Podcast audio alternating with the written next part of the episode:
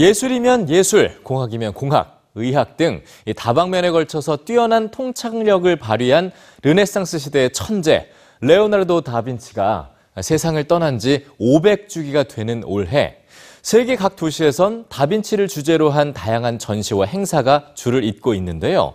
15세기를 살았던 레오나르도 다빈치는 21세기의 첨단 기술과 문화로 재해석되고 있습니다.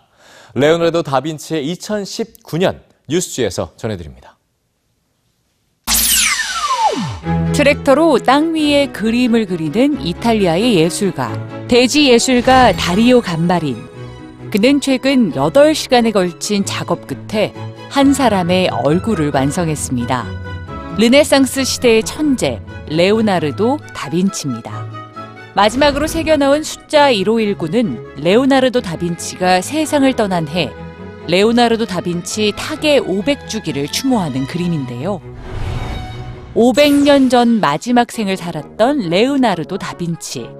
세계는 예술과 공학, 의학을 경계 없이 넘나든 레오나르도 다빈치를 다양한 방식으로 추모하고 있습니다. 잘 알려지지 않던 음악가적인 면모도 500주기를 맞아 재조명되고 있는데요. 2019년은 인류 역사상 가장 독창적이고 창조적이었던 레오나르도 다빈치가 타계한 지 500주년이 되는 해입니다. 예술, 수학, 군사, 디자인뿐만이 아닙니다. 그는 음악가이기도 했습니다. 지금의 문화로 레오나르도 다빈치와 만나는 2019년 21세기 온라인 공간에 500년 전 인물 레오나르도 다빈치가 공유되고 동물보호단체는 모나리자의 입을 빌어 이미 500년 전 동물의 권리를 옹호했던 레오나르도 다빈치를 이야기합니다.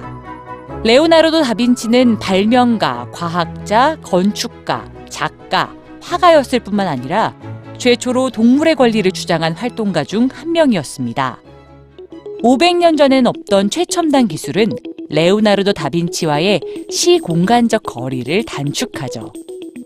1452년 이탈리아에서 태어나 1519년 프랑스에서 눈을 감은 레오나르도 다빈치는 최근 난민 문제 등으로 외교 갈등에 놓인 이탈리아와 프랑스 두 나라 대통령을 한자리에 서게 하기도 했습니다.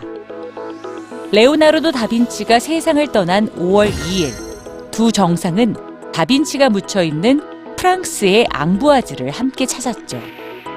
오늘 저와 마크롱 대통령은 양국의 우정이 그 어떠한 시련도 이겨낼 수 있음을 확인했습니다. 15세기에 살았지만 21세기에도 여전히 가장 혁신적인 인물. 2019년의 세계는 시간과 공간을 초월해 레오나르도 다빈치를 다시 만나고 있습니다.